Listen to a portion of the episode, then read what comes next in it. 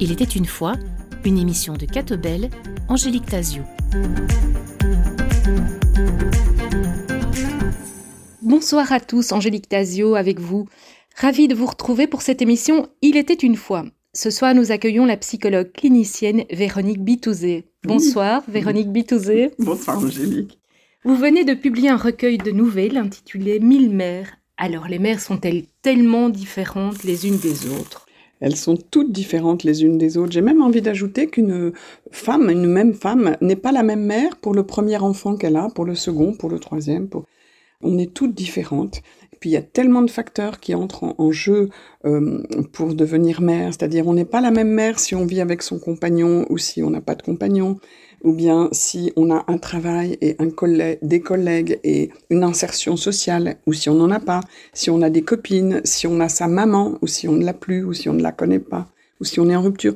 Tout ça fait qu'il y a énormément de situations différentes et que chacune fait qu'on sera une maman différente. Et chaque grossesse est nécessairement différente. Oui même si le père et la mère sont les mêmes. Oui, c'est pour ça parfois des, personnes me disent mais je comprends pas pourquoi mes enfants sont si différents.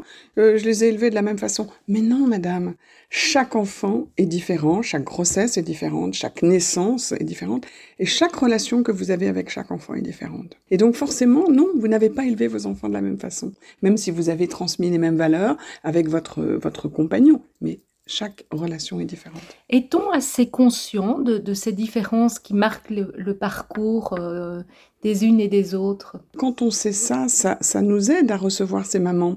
Je vais vous raconter une histoire dont je me souviens bien. C'était une maman qui avait quatre enfants et ces quatre enfants avaient été placés à la naissance parce qu'elle était très défaillante, elle avait beaucoup subie de carences affectives elle-même dans sa propre histoire d'enfance, et donc elle reproduisait ça avec son homme auprès de ses enfants, qui avaient donc été placés. Le premier avait été placé à quelques mois, le second à quelques semaines, et les deux autres avaient été placés à la naissance. Et voilà que cette femme revient à la maternité quelques années après à nouveau enceinte. Et aussitôt, les services sociaux s'inquiètent et se disent, mais oh, qu'est-ce qui se passe? On va devoir placer cet enfant, etc. Et le médecin qui l'a reçu m'a appelé, m'a dit, on va la recevoir à deux, cette dame. Et ce qui se passait, c'est que cette dame s'était séparée de son mari, elle avait un nouveau compagnon, première chose, qui était déjà différente de la situation, des quatre situations précédentes. Deuxième facteur que je trouvais extrêmement important, elle venait de retrouver sa grand-mère, la dame qui l'avait élevée parce qu'elle avait été abandonnée par ses parents elle-même et qu'elle avait été élevée par sa grand-mère avec qui elle avait rompu et coupé les ponts. Elle venait de la retrouver, là-dessus elle trouve son nouveau compagnon et cette grossesse se met en route. Et moi, ce que j'ai dit et ce qu'on a vu avec le médecin, c'est combien cette situation n'avait rien à voir avec les quatre premières grossesses. Parce que cette femme, elle était reliée à son compagnon, qui était présent, qui était soutenant, et qu'elle était reliée à la personne qui l'avait élevée. Et que donc, on s'est dit, on va la soutenir, on va mettre en place un étayage médico-psychosocial. Alors, cette femme, on l'a beaucoup portée, mais on va essayer de laisser l'enfant avec ses parents. Voilà, une illustration. Véronique Bitouzé, vous êtes psychologue clinicienne, vous accompagnez donc des mamans. Dans ce parcours euh, auprès d'elles, qu'est-ce qui vous a frappé? Alors j'accompagne des mamans, j'accompagne aussi les pères et j'accompagne aussi les bébés. Et j'accompagne les bébés parce que les bébés c'est très important. Je les regarde, je les écoute, je regarde comment ils vont. Voilà. Et vous avez les yeux qui brillent quand vous parlez. oui, j'aime ce travail. Ce qui me frappe, c'est comment ces personnes-là, dans ce moment de grande vulnérabilité, parce que devenir parent, devenir maman, c'est vraiment un moment de grande vulnérabilité, de grande ouverture, de grande fragilité. Et comment à ce moment-là, à la fois, ils ont besoin de nous, de notre regard bienveillant, de notre attention, de notre soutien. Et comment aussi, à ce moment-là, ils ont envie de faire le mieux qu'ils peuvent, malgré parfois leur défaillance, leur propre vulnérabilité, j'ai envie de dire psychosocial, quoi, hein, parce que parfois c'est vraiment difficile. Et pas seulement socialement, mais aussi parce que parfois un bébé ne va pas bien, parce que la grossesse est compliquée, parce que ce bébé, bah, c'est un peu un bébé surprise, et qu'est-ce qu'on fait Parce que ce bébé, bah, il n'est pas forcément comme je l'aurais aimé, parce que mon bébé que j'attendais depuis si longtemps, mais bah, il vient d'arriver, et puis je trouve qu'il n'est pas beau. Mais qu'est-ce que je peux Je peux le dire à personne? Je ne vais pas le dire à mon mari, je ne vais pas le dire à son père. Je, à qui puis-je dire que je trouve que mon bébé est moche? Donc culpabilité, honte. Est-ce que je l'aime quand même? Est-ce qu'il va m'en vouloir? Est-ce qu'il va sentir? Vous voyez, toutes ces questions-là font que on est, quand on devient maman, même quand tout va bien, quand on a un compagnon, quand on a un job, quand euh, le bébé va bien, quand soi-même on va bien, on est dans une situation de grande vulnérabilité. Et le fait du, du mythe de l'enfant parfait, ça doit encore renforcer cette cette attente. C'est terrible, c'est terrible. Je trouve que ça, ça. Alors, il y a déjà la pression sociale, c'est-à-dire, je, me souviens de jeunes femmes qui venaient me voir en me disant, mais on est mariés depuis deux ans, et puis les parents, ma mère me dit, mais alors, qu'est-ce que tu attends euh, Qu'est-ce que tu Donc là, il y a une pression familiale pour euh, avoir un enfant, une pression sociale. Une femme pour euh, se réaliser dans la vie, doit euh, avoir un enfant. Sans ça, est-ce que vraiment c'est une femme? On peut se poser la question. C'est quand même le, le message euh, qui est sous-jacent. Du coup, cette question de la perfection, de l'enfant parfait, et ce qui va avec de la mère parfaite, mais c'est quelque chose qui est d'une difficulté parce que finalement, comment réussir à être suffisamment tranquille pour se dire je fais tout ce que je peux pour mon bébé? C'est vachement dur, hein? C'est vachement dur. Quand on a un niveau d'exigence sociale, psychologique, euh, comme ça, qui nous tombe de partout, dans les magazines, à la télé, sur les réseaux, euh, sur...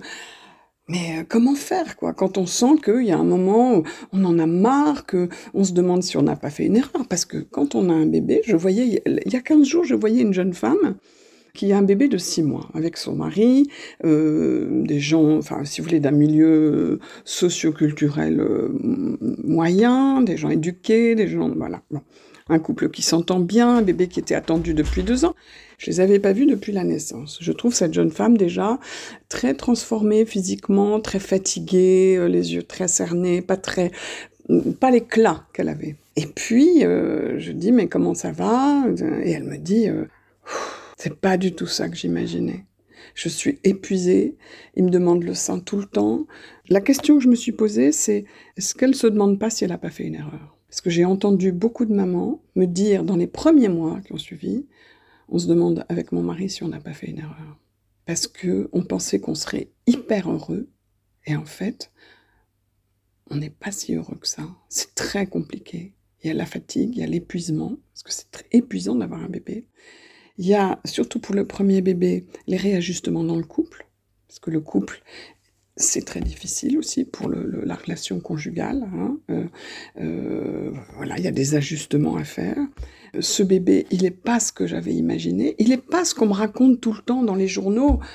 Ça va être le plus, le plus beau moment de ta vie. L'accouchement, c'est le plus beau jour de ta vie. Mais non, c'est pas vrai. C'est pas vrai, c'est rarement vrai. Ça peut arriver, mais c'est pas toujours le cas. Quand tu auras un bébé, tu seras épanouie, merveilleuse. Mais non, c'est pas vrai.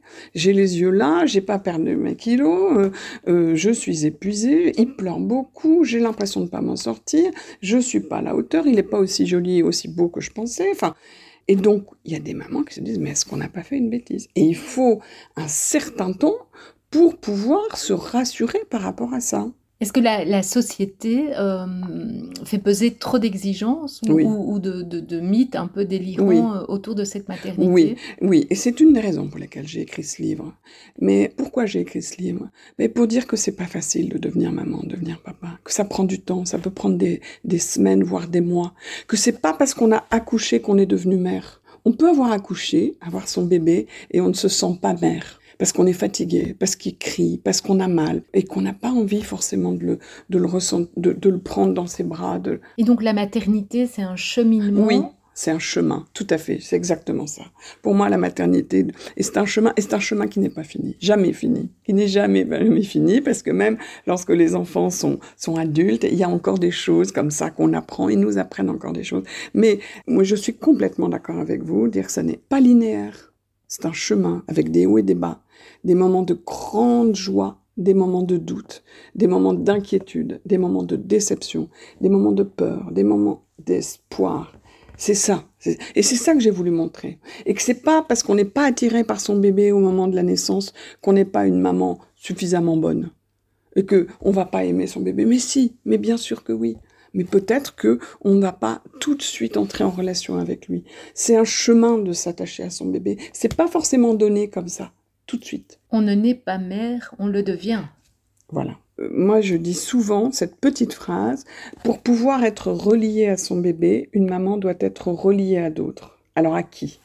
À son conjoint, au père du bébé, quand il est là, quand il y en a un, ce qui n'est pas toujours le cas. À sa propre mère, c'est-à-dire que nous, on va se dire, une jeune femme qui accouche et qui est en rupture avec sa mère, qui euh, ne se voit plus, ou qui a perdu sa maman, ou si elle n'a pas une autre image maternelle, parce que une grande sœur peut être une image maternelle, une grand-mère, une voilà, une, grande amie, voyez. Mais si elle n'a pas d'image maternelle, une maman, elle va être plus vulnérable pour s'attacher à son bébé, parce que quand on devient maman, souvent il y a quelque chose, euh, on se rapproche de sa propre mère. Et donc, si elle n'est pas là, pour des raisons X ou Y, ne, euh, je me souviens d'une jeune femme d'Afrique, euh, sa maman était restée au pays et elle ne pouvait pas la contacter. C'était voilà.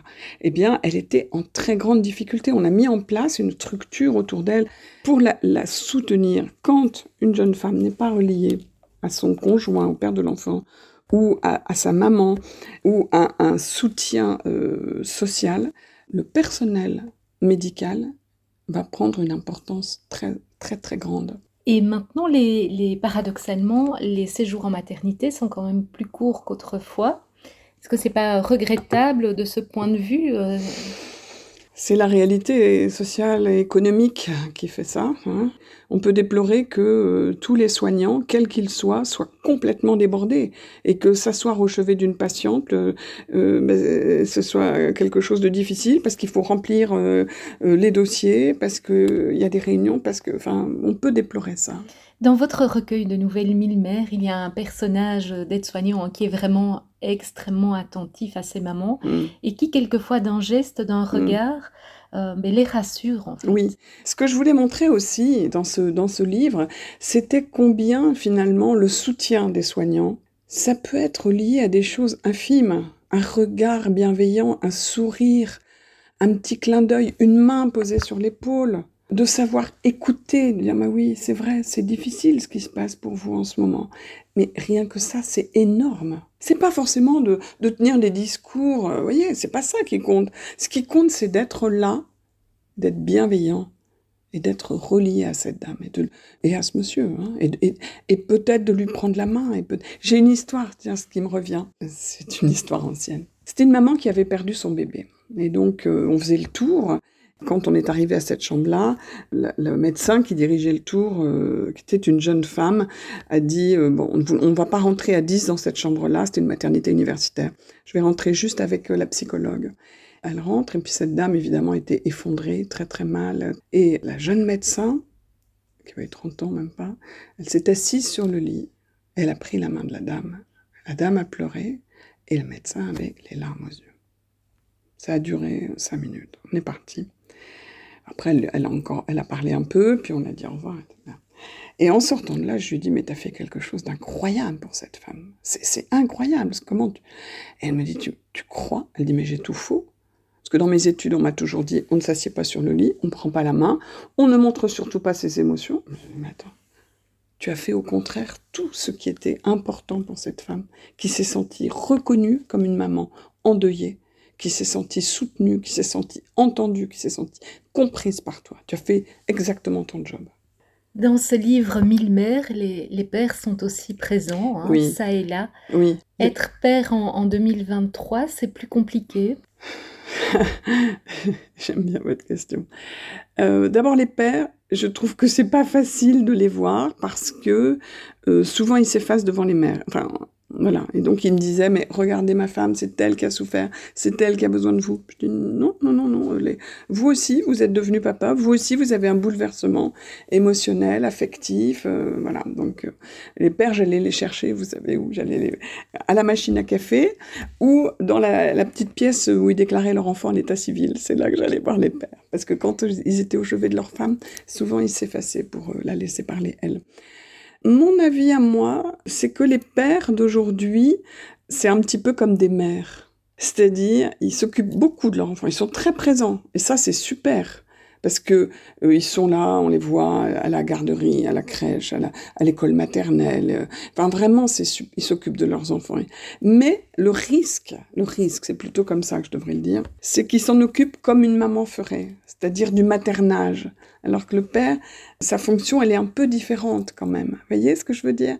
C'est le côté euh, maternant qui est peut-être trop présent et moins le côté cadrant. Oui, c'est ça. C'est-à-dire qu'on est dans une époque aujourd'hui où on a du mal à cadrer, euh, on a du mal à mettre des limites, où euh, on se dit que pour que l'enfant, le bébé puisse s'épanouir, tout doit lui être offert, tout doit lui être permis.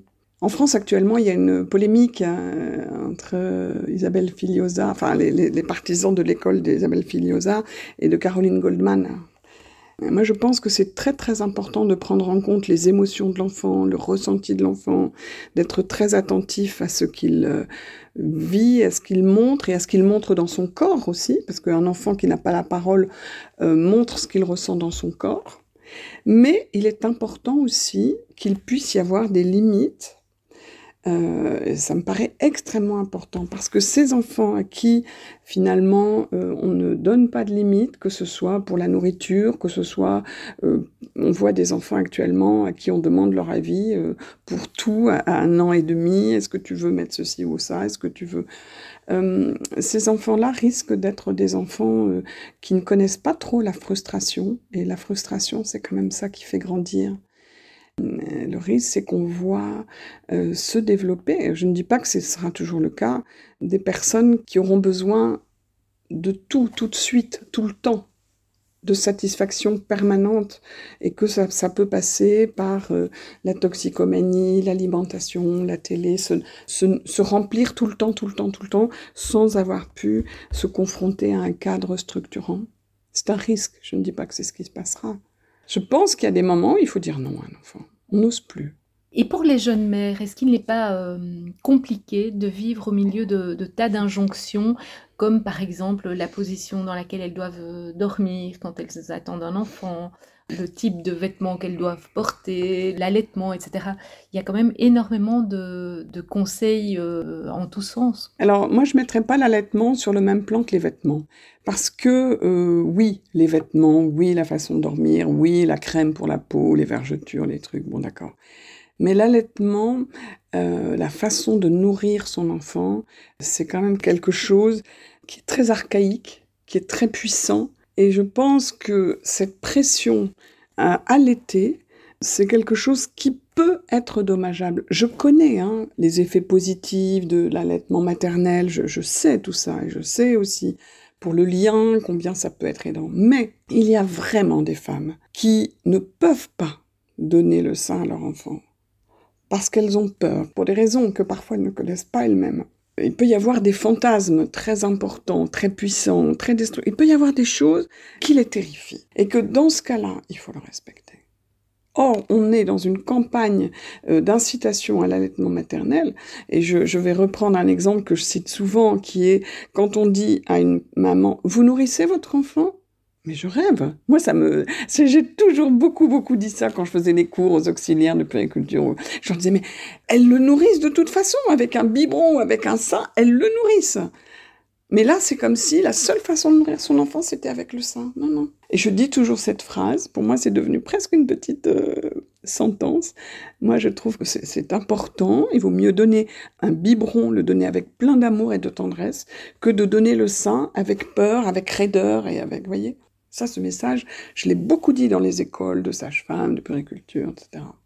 Les, mamans euh, des années 2020, euh, euh, vous les trouvez comment par rapport à celles d'il y a une ou deux générations? Oh, Moi, je les trouve touchantes. Elles me touchent, mais toutes ces mamans-là, elles me touchent. Parce que, d'abord, parce qu'il y a tellement d'espoir, parce qu'il y a tellement de, d'envie de réussir. Et en même temps, elles sont tellement parfois perdues éperdues. Parfois elles sont seules, parfois elles se sentent seules, même si elles ne le sont pas. Elles me touchent. Moi, de toute façon, quand je vois une jeune maman, ou une future maman, ou un futur papa, ou un jeune papa, ça me touche parce que je me dis que c'est là à ce moment-là qu'ils ont besoin d'être aidés. J'ai envie de vous raconter quelque chose. Moi, je viens de la pédopsychiatrie. C'est pour ça que j'ai travaillé en maternité. J'ai commencé à travailler en maternité en 85. À l'époque, ça se faisait pas. Des psys en maternité, il y en avait pas. Ça n'existait pas. Et donc j'ai eu cette idée, peut-être parce que je venais moi-même d'avoir une petite fille, enfin je ne sais pas, hein, peut-être c'est lié à mon histoire aussi d'ailleurs, mais je, je, travaillais en pédopsie et j'ai eu l'idée d'intervenir en maternité. Pourquoi j'ai eu cette idée? Parce qu'un jour, au mois de juillet, à ma consultation, j'ai vu arriver un petit enfant de 7 ans avec un cache-col, avec un pull au mois de juillet. Sais bien qu'on habite dans le nord, mais quand même. Et tenant ses deux parents par la main, et sa maman, quand ils sont assis, l'a prise sur ses genoux. 7 ans. Et je dis, mais pourquoi venez-vous? Et elle me dit, parce qu'il est en échec scolaire, il sort de CP et euh, il n'a pas appris à lire et à écrire. Et le papa ajoute, mais de toute façon, ça ne nous étonne pas, parce que c'est un enfant qui est un grand prématuré, et on nous a dit, de toute façon, il sera toujours fragile. Et là, je, revois encore la scène, hein, 85, je revois encore la scène. Et là, je me suis dit, c'est là qu'il faut aller bosser. C'est au moment de la naissance, au moment de la grossesse. Parce qu'à ce moment-là, les parents sont dans un état psychique particulier qui fait qu'une très grande sensibilité, une hypersensibilité, qui fait que tout ce qu'on leur dit à ce moment-là, ça se grave eux. Et ça peut même faire office de prédiction. Et cette parole, il sera toujours fragile, c'était comme une prédiction, comme si une fée s'était penchée sur cet enfant et a dit, toi, tu seras fragile toute ta vie. Et donc, ses parents, ils l'ont entendu, et cet enfant est devenu fragile. Et j'ai commencé à cette époque-là, donc en 85, et euh, j'ai proposé mes services dans la petite maternité de la ville où j'habitais, où je travaillais, la petite ville.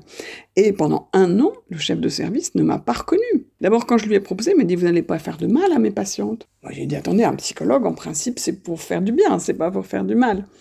Et pendant un an, quand il me voyait, j'y allais tous les mardis matins. Une fois, il m'a dit Madame, vous savez bien que les visites sont interdites le mardi le matin. Monsieur, je suis la psychologue, je ne suis pas une visiteuse. Ce que je veux dire par là, c'est que à l'époque, les psys en maternité, c'était, mais ça n'existait pas, quoi. C'était pas possible. Voilà, je vous raconte ça pour vous dire que je viens de la pédopsie, que moi, ce qui m'intéresse, c'est quand même le lien mère-enfant. Voyez? C'est d'aider ces mamans et ces papas à se relier à cet enfant, à nouer une relation, à nouer une relation avec cet enfant même et surtout si les conditions sont pas toujours réunies pour ça. Et ce lien, pour certaines mères ou certains pères, il sera de l'ordre de l'évidence, pour d'autres euh, pas. Est-ce que les gens doivent s'inquiéter quand c'est le cas? Est-ce qu'il faut consulter un, psy, euh, un thérapeute? Ils s'inquiètent quand c'est pas le cas. Ils s'inquiètent quand ils se disent mais je suis pas très très attiré par mon bébé. Ils s'inquiètent très souvent. Bien sûr qu'on peut les aider en leur disant mais c'est normal. C'est compliqué de devenir maman et de devenir papa. C'est pas parce que c'est pas tout à fait évident pour vous que vous ne serez pas une maman suffisamment bonne. Ne vous inquiétez pas. Par contre, on peut aller voir ensemble quelqu'un. Vous pouvez en parler avec votre médecin traitant. Vous pouvez en parler avec la sage-femme de. Nous, on dit PMI, vous vous dites ONE, je crois. Hein. Euh, vous pouvez en parler avec la sage-femme qui vous suit. Vous pouvez. Voilà. Donc, euh, euh, les rassurer, leur dire que c'est, ça arrive très souvent, que ça n'est pas grave, mais qu'il faut en parler. Alors, dans, vos nouvelles euh, de, ce recueil euh, Mille mères, vous soulignez aussi la douleur des femmes hein, euh, lors des consultations d'infertilité. Vous montrez vraiment qu'elles sont meurtries. C'est le mot que vous utilisez. Oui, oui, c'est une douleur que ceux qui ont eu des enfants ne peuvent pas connaître. Ces femmes-là, quand elles désirent avoir un enfant et se sentent tellement différentes, à part, seules, pas comprises, pas reconnues. Parfois, elles ne se sentent pas femmes, puisque j'ai parlé tout à l'heure de la pression sociale qui dit que pour être une vraie femme, il faut être une mère. Et, donc, ces femmes qui n'y arrivent pas, parfois, c'est extrêmement douloureux. Elles se sentent vraiment au banc de la société. Au point de, je raconte l'histoire d'une jeune femme qui n'arrivait plus à aller aux réunions de famille parce qu'il y avait toutes ses, sœurs et ses belles-sœurs qui étaient là à papoter autour de, de ces charmants petits-enfants blonds en disant, oh là là, mais j'ai encore une fois, il a vomi cette nuit et moi je suis épuisée, etc. Et elle, mais elle pleurerait pour que son enfant vomisse, mais elle n'arrive pas à être enceinte. Et donc ça devient insupportable. Ces dernières années, Véronique Bitouzé, on observe aussi euh, que certaines mères revendiquent le fait de ne pas avoir d'enfants et de ne pas ressentir ce désir de, grossesse. Oui, euh, notamment lors de la, de la sortie de mon livre, j'ai été surprise par le nombre de jeunes femmes qui m'ont dit mais non, mais moi j'ai pas envie d'avoir d'enfants. Je pas du tout. Il y a quelque chose qui, à mon avis, s'assume plus facilement, se dit plus facilement qu'il y a une vingtaine d'années, où c'était extrêmement tabou et très très déconsidéré et très mal vu de, de, dire ça. Je ne veux pas avoir d'enfant. D'ailleurs, on entendait peu de femmes qui le disaient. Alors que maintenant, c'est quelque chose qu'on entend quand même régulièrement. Et que vous expliquez pour des raisons euh, écologiques, économiques. Euh. Et pas que. Et pas que. Je pense que le désir d'enfant n'est pas forcément euh, présent chez toutes les femmes. C'est très compliqué parce qu'il y a tout l'habillage euh, social, la pression sociale dont, on a beaucoup parlé, qui fait que, bah oui, quand on est en couple, qu'on a une trentaine d'années, c'est curieux euh, de ne pas se mettre à avoir un, enfant. Bon. Donc il y a cette pression sociale et familiale qui est énorme. Mais en dessous de cette pression sociale, il y avait, mais ça ne se disait pas, et il y a toujours, mais ça commence à se dire, des femmes qui ne ressentent pas forcément le désir d'avoir un enfant. Alors elles vont habiller ça pour des raisons euh, écologiques ou des raisons économiques ou des raisons euh, qui sont à mon sens des rationalisations. Mais ce sont des choses qu'on rencontre, oui. Avant de, conclure cette émission, y a-t-il euh, quelque chose que vous souhaiteriez encore nous partager? Moi j'ai envie de partager l'espoir l'espoir, parce que devenir mère, devenir père, c'est un moment euh, existentiel euh, exceptionnel plein d'espoir. Euh. j'ai envie de remercier toutes ces personnes que j'ai rencontrées qui m'ont permis d'écrire ce livre parce que j'ai adoré écrire ce livre. J'en ai écrit d'autres et j'en ai écrit encore un autre là maintenant. Donc, remercier de tout ce qu'ils m'ont appris, ses parents, ses bébés, ses soignants. Et l'espoir que ce formidable mouvement vers la vie puisse continuer à se développer l'espoir que nous puissions tous être reliés les uns aux autres, que nous puissions nous nous relier de plus en plus à ses parents pour que ses parents puissent être reliés à leurs enfants. Je pense que c'est très important que les hôpitaux, les maternités et que tous les professionnels de santé sachent quelle est leur responsabilité dans l'accompagnement de ces parents qui sont en train de commencer à se relier à leur enfant. Véronique Bitouzé, merci. Merci à vous de nous avoir suivis et à très bientôt pour une prochaine rencontre. Merci. Bonsoir.